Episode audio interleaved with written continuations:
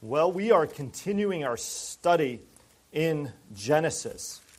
Um, and I'll, I'll, state at the out, out, outset of this sermon that it probably won't look like many sermons uh, that I've preached, and that I, I, have to do a little bit of uh, labor in terms of explanation and teaching.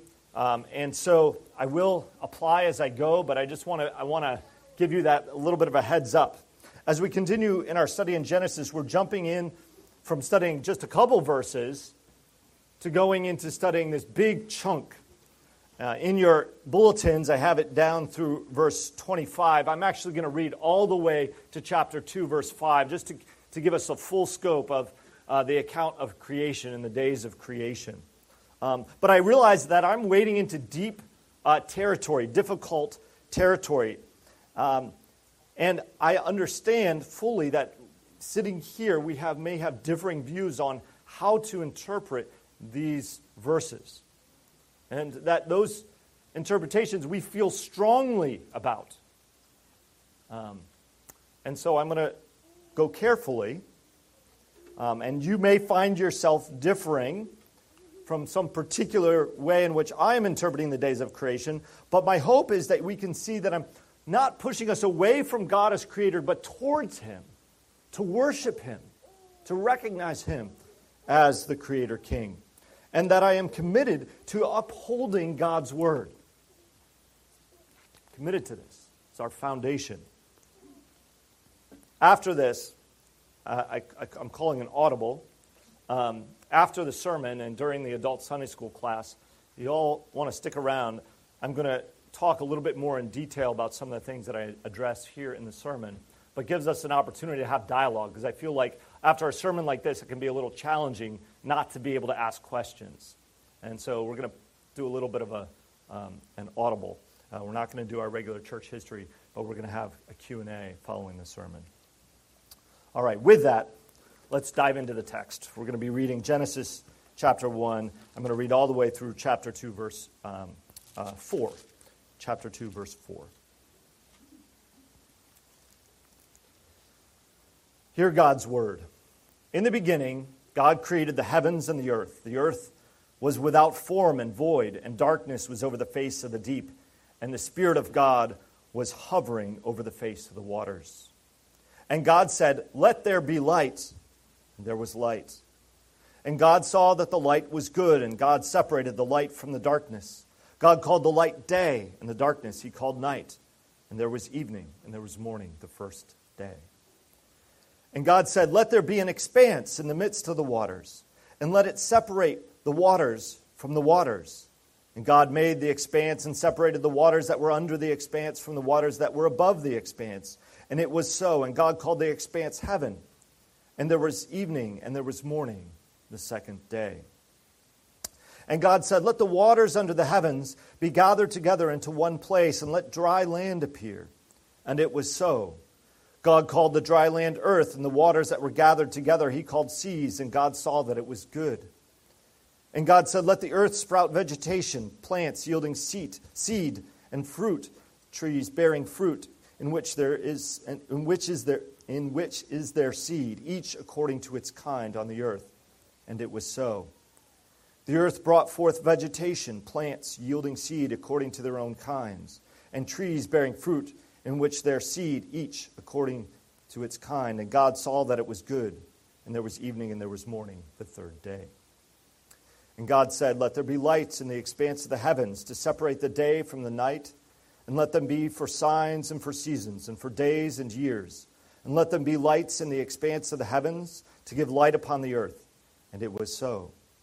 And God made the two great lights the greater light to rule the day, and the lesser light to rule the night and the stars. And God set them in the expanse of the heavens to give light on the earth, to rule over the day and over the night, and to separate the light from the darkness. And God saw that it was good. And there was evening and there was morning the fourth day. And God said, Let the waters swarm with swarms of living creatures, and let birds fly above the earth across the expanse of the heavens. So God created the great sea creatures and every living creature that moves, with which the waters swarm according to their kinds, and every winged bird according to its kind. And God saw that it was good. And God blessed them, saying, Be fruitful, multiply, fill the waters and the seas, and let birds multiply in the earth. And there was evening and there was morning, the fifth day. And God said, Let the earth bring forth living creatures according to their kinds, livestock and creeping things, and beasts of the earth according to their kinds. And it was so. And God made the beasts of the earth according to their kinds, and the livestock according to their kinds, and everything that creeps on the ground according to its kind. And God saw that it was good. Then God said, Let us make man in our image, after our likeness and let them have dominion over the fish of the sea, and over the birds of the heavens, and over the livestock, and over all the earth, and over every creeping thing that creeps on the earth. So God created man in his own image. In the image of God, he created him. Male and female, he created them. And God blessed them. And God said to them, Be fruitful and multiply, and fill the earth and subdue it, and have dominion over the fish of the sea, and over the birds of the heavens, and over every living thing that moves on the earth. And God said, Behold, I have, given, I have given you every plant yielding seed that is on the face of all the earth, and every tree with seed in its fruit. You shall have them for food. And to every beast of the earth, and to every bird of the heavens, and to everything that creeps on the earth, everything that has breath of life, I have given every green plant for food. And it was so. And God saw everything that he had made and beheld it. And, and behold, it was very good. And there was evening and there was morning the sixth day. Thus the heavens and the earth were finished, and all the host of them. And on the seventh day, God finished his work that he had done, and he rested on the seventh day from all his work that he had done. So God blessed the seventh day and made it holy, because on it God rested from all his work that he had done in creation. These are the generations of the heavens and the earth when they were created, in the day that the Lord God made the earth and the heavens. This is the word of the Lord. Let's pray. Heavenly Father, we thank you for this revelation of your created, uh, of your creation. We thank you uh, that you made all things and that uh, we can come before you and you reveal to us the wonders of your work. Help us to see you and worship you. For we ask this in Jesus' name. Amen. I think it's helpful for us to begin our study of this account by recognizing that there are, in fact, varying views, uh, varying interpretations of the first chapter of Genesis. In fact, there are many views, uh, lots of views, different ones, uh, some more sound than others. But for our purposes, I want to very briefly lay out four different views uh, that I think are based in sound exegesis. It doesn't mean I agree with all of them personally, but I think a reasonable Christian committed to God and to His Word could hold any one of these views. And I say that at the outset because some of you may not think there's only one position to hold, and that apart from that, there is no other valid position. But I want, I want to caution us um, this isn't just Rob talking here, uh, just from our, your own perspective, so you know that our denomination as a whole wrestled with this over the years. And back around 1999, they put out a paper stating these four views as within the boundaries of Orthodox faith that any minister could hold to and still be ordained in the faith. Now, it doesn't mean that if you hold a view that's outside of this, you're not a Christian either. Um, I, would say, I would simply say that we're going to look at some of the boundaries, and that to cross over those boundaries puts you in a precarious place as far as of interpretation of God's Word. But these four views, I think reasonable Christians, good conscience and character, who hold to God, believe in God, and trust His Word can hold.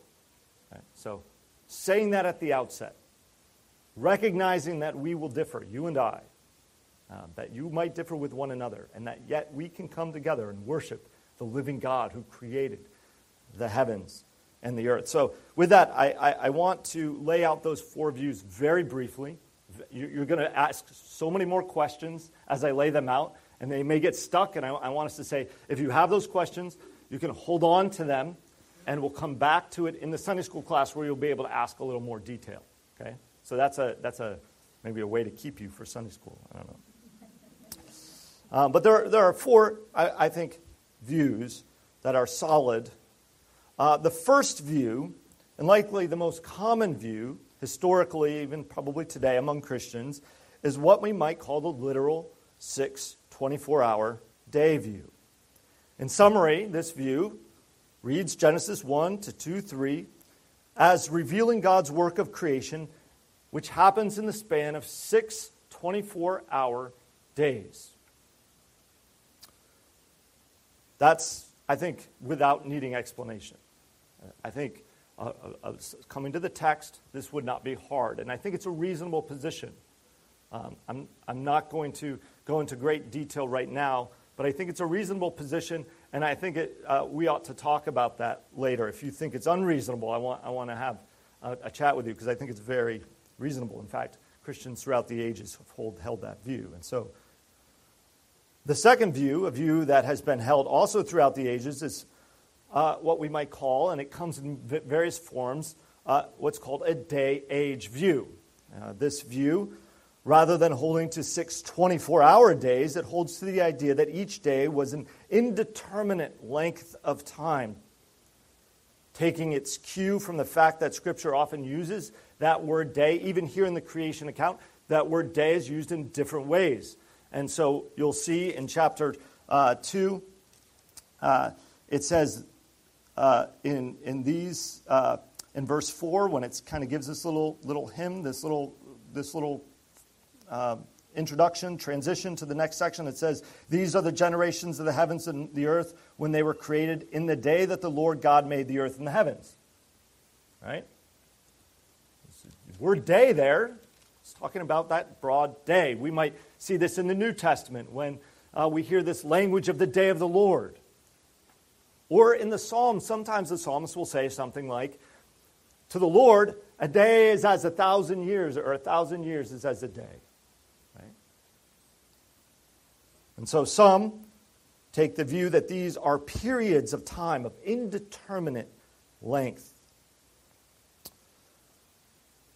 The third view, maybe a more recent view, though not too recent, applies uh, what you might describe as a literary analysis that sees the account as an analogy of a worker, namely God being the worker, going out into his field of labor, namely the universe, going out and working and creating and then returning and resting.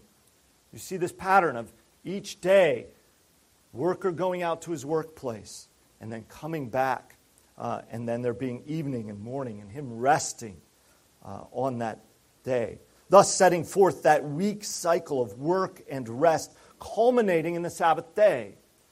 So, it's an analogy of that worker, that ancient Near East worker going out into his field, uh, coming back home, resting, going back out. We see this pattern now set for all of humankind.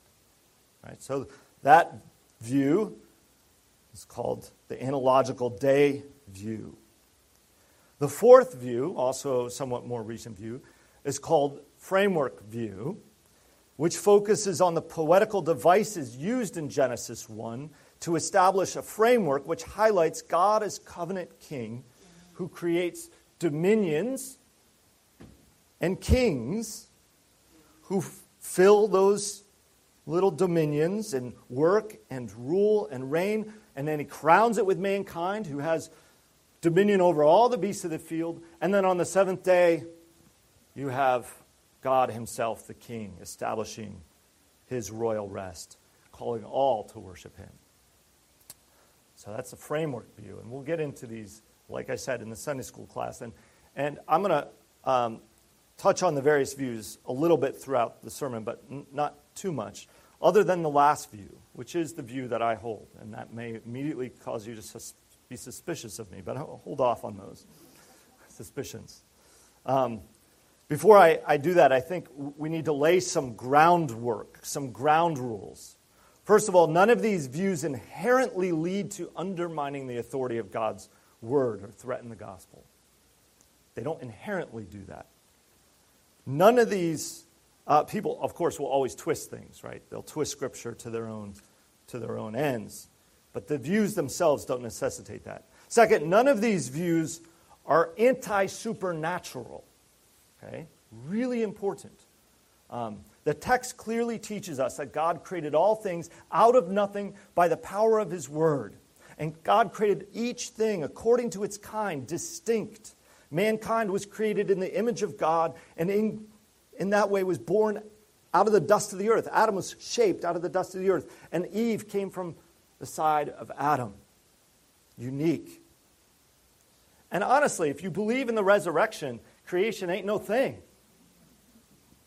Right? We believe in the supernatural power of God. Finally, this is my third little groundwork here. Let us move with charity towards one another, not with suspicion, as believers in Christ. Though we may hold to different interpretations of Genesis 1, we, I think as humans, we like clear lines, clear distinctions. You're either for us or you're against us. You're either in or you're out. But sometimes we come to these difficult passages in Scripture. Um, they're more challenging to interpret, and we find that we need a little bit more grace, a little bit more charity, recognizing that two Christians with conviction and understanding and God's Spirit in them who holds the authority and uh, infallibility of God's word may come out at different points. We wrestle together, but we love one another and we hold one another with charity. Let us be charitable. Okay, with those caveats and ground rules, I want to state my view up front. Uh, I told you already, but I'll state it again. Um, I cautiously hold the fourth option. Uh, the framework view. In a minute, as we start to consider the text, uh, much of that view will kind of come out. Uh, the theology of it, particularly, will come out. Um, but the reason I find it compelling is threefold. First, I think it makes sense to the Hebrew language and structure of the text. If there's any any question about what I'm trying to do is I'm trying to understand the text on its terms. And to me, it makes sense of the text. Now, you might say, but the 24 hour day makes sense of the text. And I say, yeah, it does. And, and I have to wrestle there and say, which is, which is more compelling? I, I tend to find this view more compelling. It doesn't mean there aren't other compelling or reasonable options. I'm just saying, I think the structure of the text lends itself to this view and the, and the, and the language. Second, I think it makes sense of the historical context within which the text was written. Uh, we'll get to that when we go through it. I think it highlights the greatness of God as creator. And it places mankind, as well as the rest of the creation, under his kingship. And notice on, on all these things, I didn't once mention the age of the earth or science. And it's not because I think those issues are unimportant. I don't think that's what the text is primarily teaching us. I think those are important things to wrestle with, and Christians will have to wrestle with it because we have to engage with the world around us. We have to engage with people that are going to come with those questions, and we have to be able to answer those things in reasonable ways. But as far as what we learn in the text as a, as a people, what the text is focusing on to me is the wonder of God as King and Creator.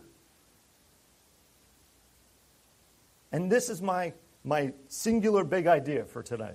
It's quite simple. Behold your Creator and King. Come and worship Him. Say, Behold your Creator and King. Come and worship Him. There's three things that I want to point out with the time remaining. Sorry, that was a long intro. I know that. First, behold the King's decrees. So, the thing that stands out to us in this text is God speaking and the world being created. You can't miss it. Last week, I mentioned the anticipation of the text as the Spirit of God is hovering over the face of the waters. And I brought up the context Israel on the border of the promised land as they're receiving all that Moses has written down and they're being told this creation account they're reading these words for the first time, maybe, and the Spirit of God was hovering over the face of the waters. And I pointed out that this was a moment that the, the Israelites would have sat and said, What's going to happen next? Why? Well, we know that in the destruction of Egypt by the plague, the power of God was manifest. The opening of the Red Sea, God's power was manifest. God speaking from Sinai, God's power is manifest. Provision from water, provision of water from the rock or manna from heaven, God's power is manifest.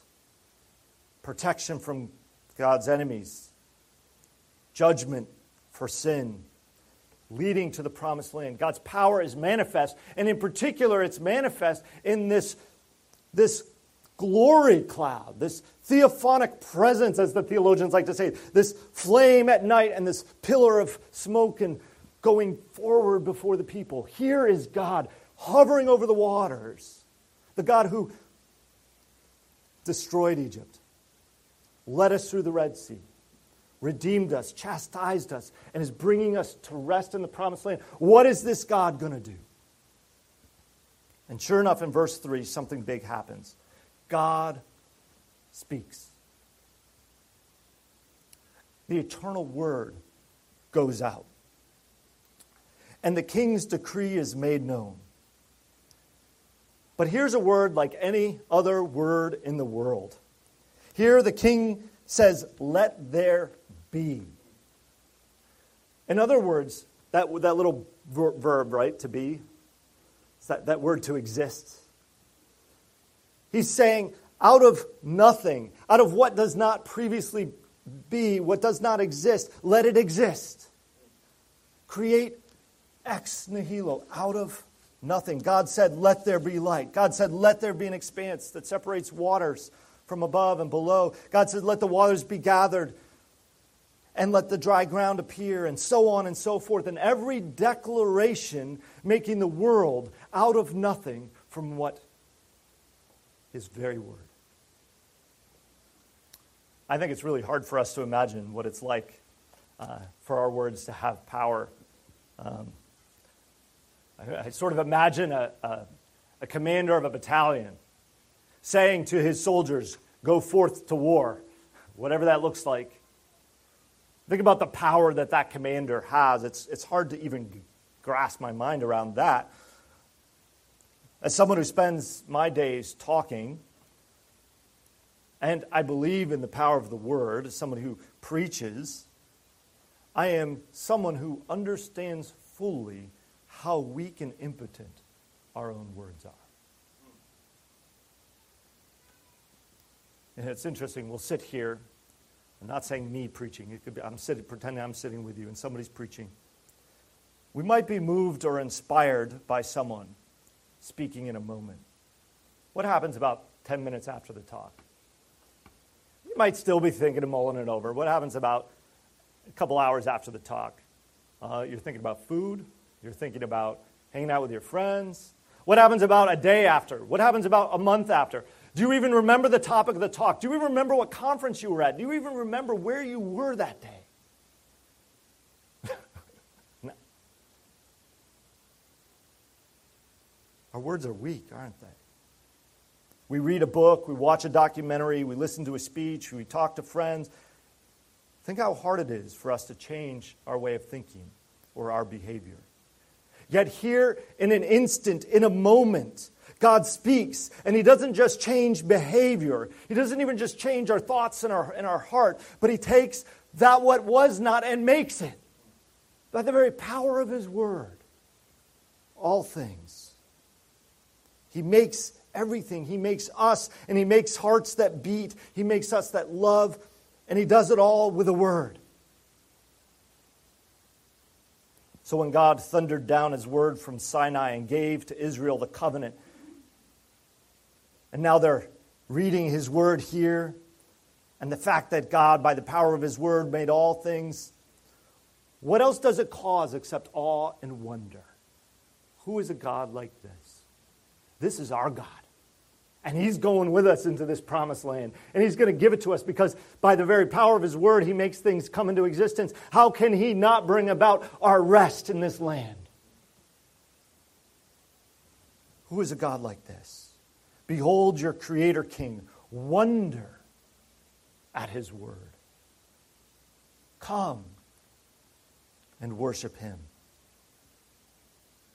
The Gospel of John tells us that Jesus is, in fact, that eternal Word. The very beginning of the Gospel of John. It says, In the beginning was the Word, and the Word was with God, and the Word was God. All things are made through that Word. The Lord Jesus comes into the world, into the darkness, and he speaks to the wind and the waves, and what happens? They cease. He tells Lazarus to come out of the tomb, dead, stinking, rotting Lazarus, and what does he do? Comes out of the tomb. He says to us in his word, Whoever believes in me shall never die. Those are words that bring life. The declaration of God. Behold your Creator King. Wonder at his word. Come and worship him. Second, behold the king's dominions and rulers. One of the key components uh, of the framework view of the account of Genesis that makes some folks a bit uncomfortable is the idea that we're dealing with poetry. Even as I say that, some of you are squirming a little bit. I know it. First, I want to recognize a couple structural things about the text. First, do you see the word and that's thrown over and over again? And God said, and God said, and God did this, and God did that. Uh, that's a, in the Hebrew, there's, that's a, actually a little, it's almost like an indicator telling us what kind of text we're reading.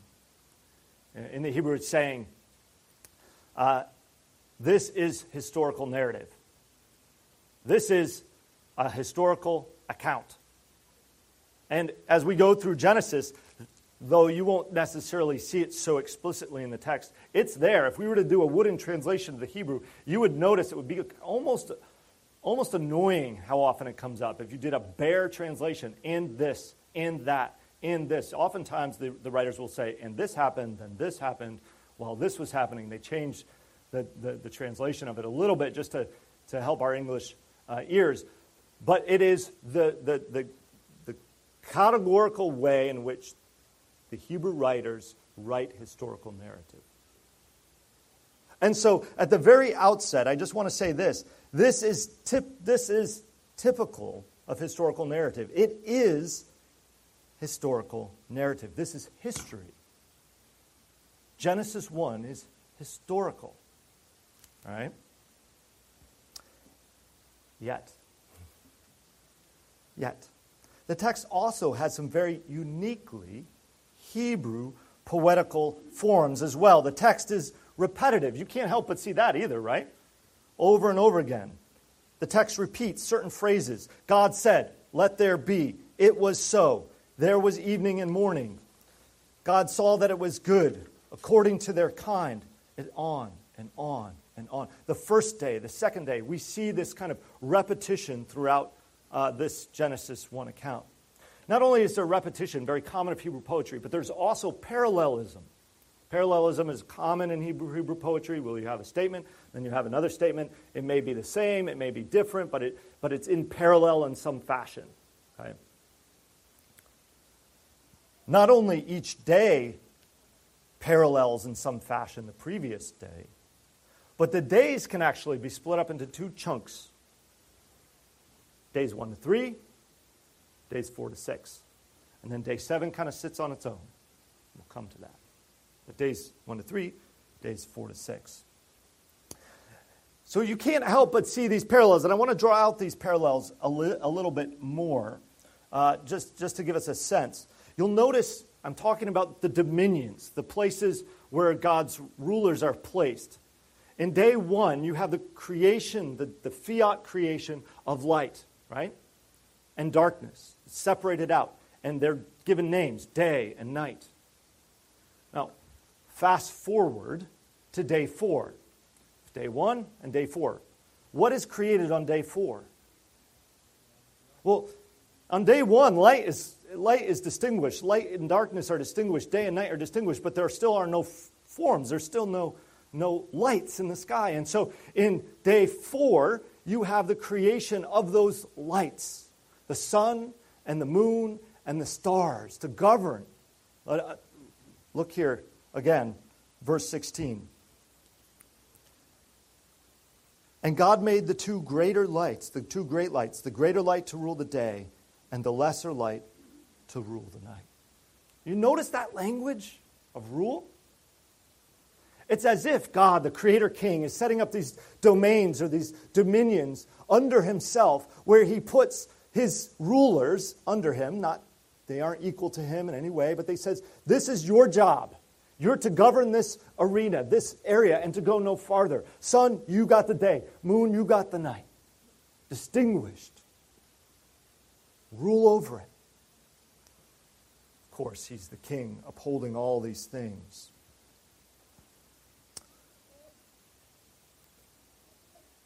So we see these categories, and we'll, we'll kind of touch on them as we go a little bit more, but I just want us to notice. So, verse, uh, verse or, or, or, the second day, when God takes the waters and He separates them, so you have the waters above and the waters below. Think of the sea below and the and the, the, the, the water above being like the clouds and the atmosphere and all of that that we see kind of swirling above our heads. God separates those out. And what does He do on day five? He takes the birds of the air and he puts them into the heavens and he takes the fish of the sea and he puts them into the waters and you have this idea of these, these various days being the realm and the king now the fish and the birds are going to have somebody over them as well we'll see when we come to the creation of man setting itself as this crown of god's creation but i'm just highlighting for you the poetical structure so, yes, it's historical narrative. Yes, this is how it happened. This is God's working, declaring. This is the history of the creation of the earth, but we can't avoid these, poetic, these poetical devices in the text. And of course, day three, you have the separation of the waters, you have the ground and the vegetation all there, ready so that when God comes to the sixth day, he puts the beasts of the field and all the things that squirm along the ground, and he takes man. He sets them up as his image bearers there, as kings over all those other creatures. Now, that's a, that's a very brief accounting. And like I said in the Sunday school class, uh, we can talk a little bit more about them. But I do I just wanted to show you that kind of poetical parallelism and the, the repetition of words and how this Genesis 1 stands out distinct from the rest of Genesis in the way that it's written. When we get into Genesis chapter 2, 5, and following, you'll notice that it kind of runs along the same sort of linguistic style as you might read 1 Kings or Samuel. It's very typical Hebrew poetry, or Hebrew prose, Hebrew historical uh, uh, writings. But here in Genesis 1, there's this heightened, you might even say highly poetical prose. Maybe that's a category. It, it is still history. And do we have any other examples of this in Scripture? Well, I would say yes. If we go to John chapter 1, I've already highlighted this. John chapter 1, you have that beautiful prologue in John, right? In the beginning was the Word, the Word was with God, the Word was God. You have that whole section all the way down to verse 18 that highlights this person, the Lord Jesus Christ, who is the second person of the Trinity, who is the eternal Word of God, but who's come to earth as the light of the world and who's come to reveal himself and to bring light into the darkness. It's, it's this prologue. And yet it finds itself at the beginning of historical narrative of the gospel accounts. And it's part of the gospel account. We wouldn't separate it out and say this is not this is not the gospel or this is not history, but it's this prologue. And in some similar fashion, I think Genesis 1 functions a little bit like that. It's history, but it has these other characteristics as well. It's highly theological, and it uses these poetical devices. So, as far as Genesis 1 is concerned, I think one way to think about it is as that poetic prose. It's history and poetry combined. So what? I just spent a long time explaining that. So what? Well, one thing that's highlighted for us, though it's poetical structure, uh, through its pro- poetical structure, is this idea of kingdoms and kings. Right? So we have the filling of these, these realms where these creatures and ultimately uh, uh, mankind will live. And I think that this is particularly important in the context of the ancient Near East world. In fact, the sun, the moon, the stars, those were things that all were very Ra, Egyptian god, is the sun god. Probably one of the highest gods in Egyptian uh, mythology. A, a creator in and of himself. And what's interesting here in Genesis chapter 1 is God's saying, I'm going to create light and I'm going to create darkness, and the sun's not even going to come in until day four. He doesn't rule and reign. He's not ultimately the king. I'm the king. And he's going to be created out of nothing. I'm the one who rules the night and the day. But I'm going to set the sun and the moon and the stars in their place. They're going to be there as my emissaries to do my work, but they work according to me. I think we have two impulses. Uh, scripture says that we are prone to worship the creature rather than the creator. And in that sort of move as rebellious sinners, one of the things uh, I think we have two impulses. One is to make the things of the world, the material world, uh, greater and godlike, or we make ourselves greater and godlike, or some combination of both. We swing back and forth between, oh, we're ruled by the world and all the, the laws of physics, and we have no hope. It is just fate and fear all the time. We vacillate between that and I'm in control. I can manipulate the world. The world is at my beck and call. Uh, I'm grateful to, to Rome. Uh, he, uh, he enlightened me to something I, I wasn't quite aware of, aware of in, in sort of culture today, in the sort of larger cultural world, and this is the idea of manifesting. Uh, maybe you've heard this idea of, like, if I just think something and say something long enough, I can manifest it in my life. That could be material goods, that could be blessings, that could be anything. If I just say it enough and think it enough, I can make it happen. Just think about that. What is God saying? He's saying, I speak, I manifest. You are a creature in this world. But I think our, we're prone to this. To, to either fearing all the, the, the, the, Mother Nature and all the fatalistic powers of the world, we fear it and we're, we're at odds with it, or we think maybe I can just control it and I'm gonna, I can trust in myself. Um, I, I'm not against technology. Sometimes I want to be, but truth is, I'm dependent upon it. But I do think our, our impulse to think we can just fix that with a little bit of technology. If we just, if we just come up with a solution, we can fix the problems of the world. I think it was Isaac who was telling me the other day that you know, there is a, there's a belief that in the not too distant future, we will have fixed the problem of aging. Like, is that not the definition of being God? To say, I can create and sustain myself. I don't need the Creator. I can become infinite and eternal just like Him. Just through my technology. The other day I was listening uh, to the radio and it was talking, they were, they were discussing how our, our cell phones uh, are, are like a second brain, right? And, and, in some ways they really are like my second brain, right? Uh, my calendar's on there, all my knowledge. Uh, but there's this sense in which we can control the world around us. And God is saying, No, I am the creator. I made things. And they have their realms. And they have their place. They're made orderly, not chaotic, but with goodness. Notice a few things about about the language here throughout. I, I just uh, want to highlight that that there's distinction, and we saw this uh, in one of our readings today. In particular, I wanted to highlight um, uh, from I think it was in.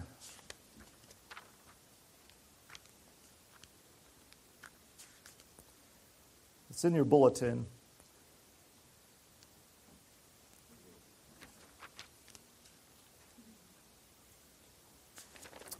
I'm going to miss it. I just I noticed how the word how the language of creation was utilized. Uh, Hebrews 11:3. Go ahead and read it for me.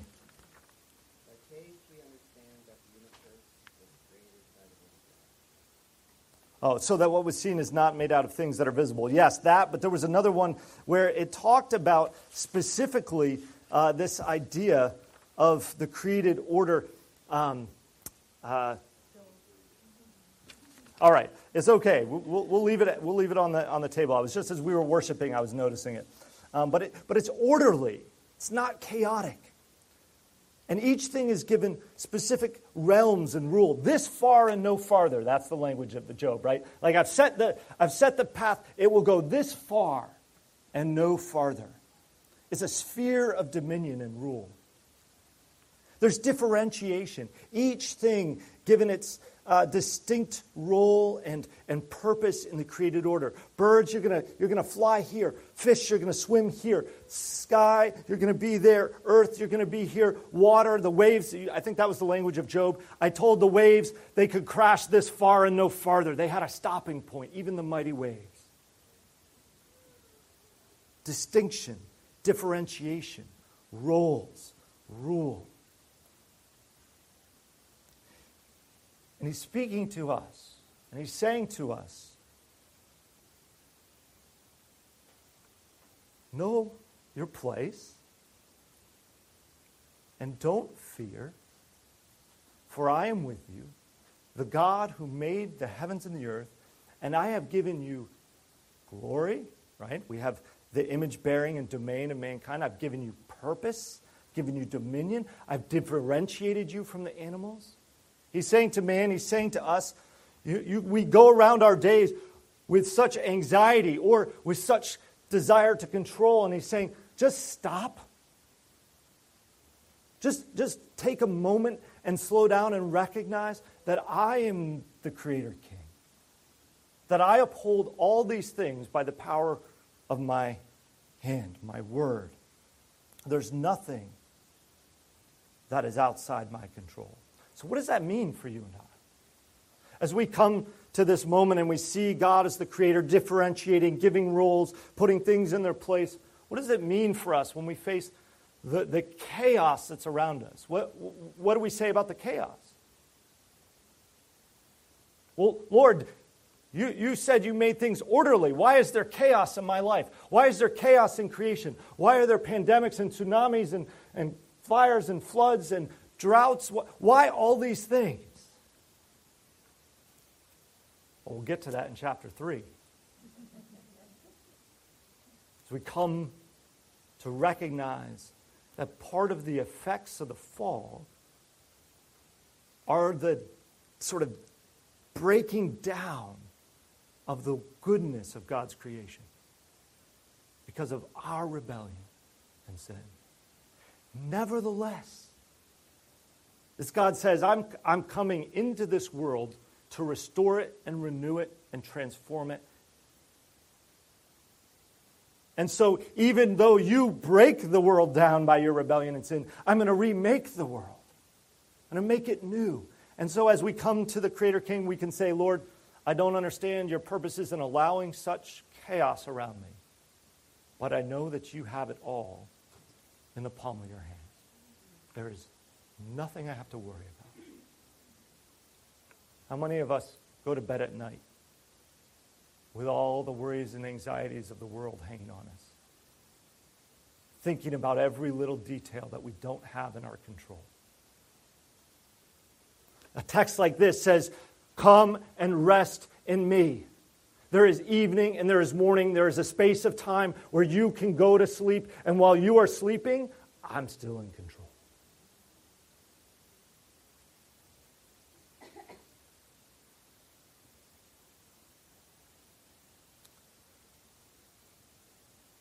This brings me to my final point and conclusion. We're going to talk a lot more about image bearing in the weeks to come, so I'm kind of jumping over that a little bit. But I just want to highlight the seventh day. Just as we think about this picture of creation, we have God's work and setting himself up as the great king and putting these places of, of rule and these various little kings under the sun, the moon, the stars, the fish, the birds, all the, the creatures that move along the ground, and man as the crown of his creation, even over those creatures. We see all that work that's going on and the work that those creation have to do. The, the sun has to rule. The, the birds of the air have to fly. The, the, the fish in the sea have to swim. The, the bugs on the ground have to do their thing. Sorry, Liza. They got to do their thing. But we come to the seventh day, and God rests from all his labor and his work. And it's this odd thing because why in the world would God need to rest? What, there is no, there's no power that's missing from God. He isn't struggling.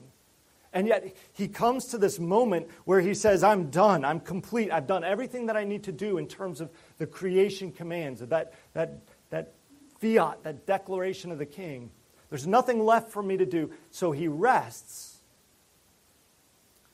And to me, this is the most beautiful picture. And we're going to look at this as well, so I don't want to I don't want to touch on it too much right now, but just this idea that God would make a day as the king and creator set aside for himself. And that sounds selfish, but it's a day in which creation is to worship him.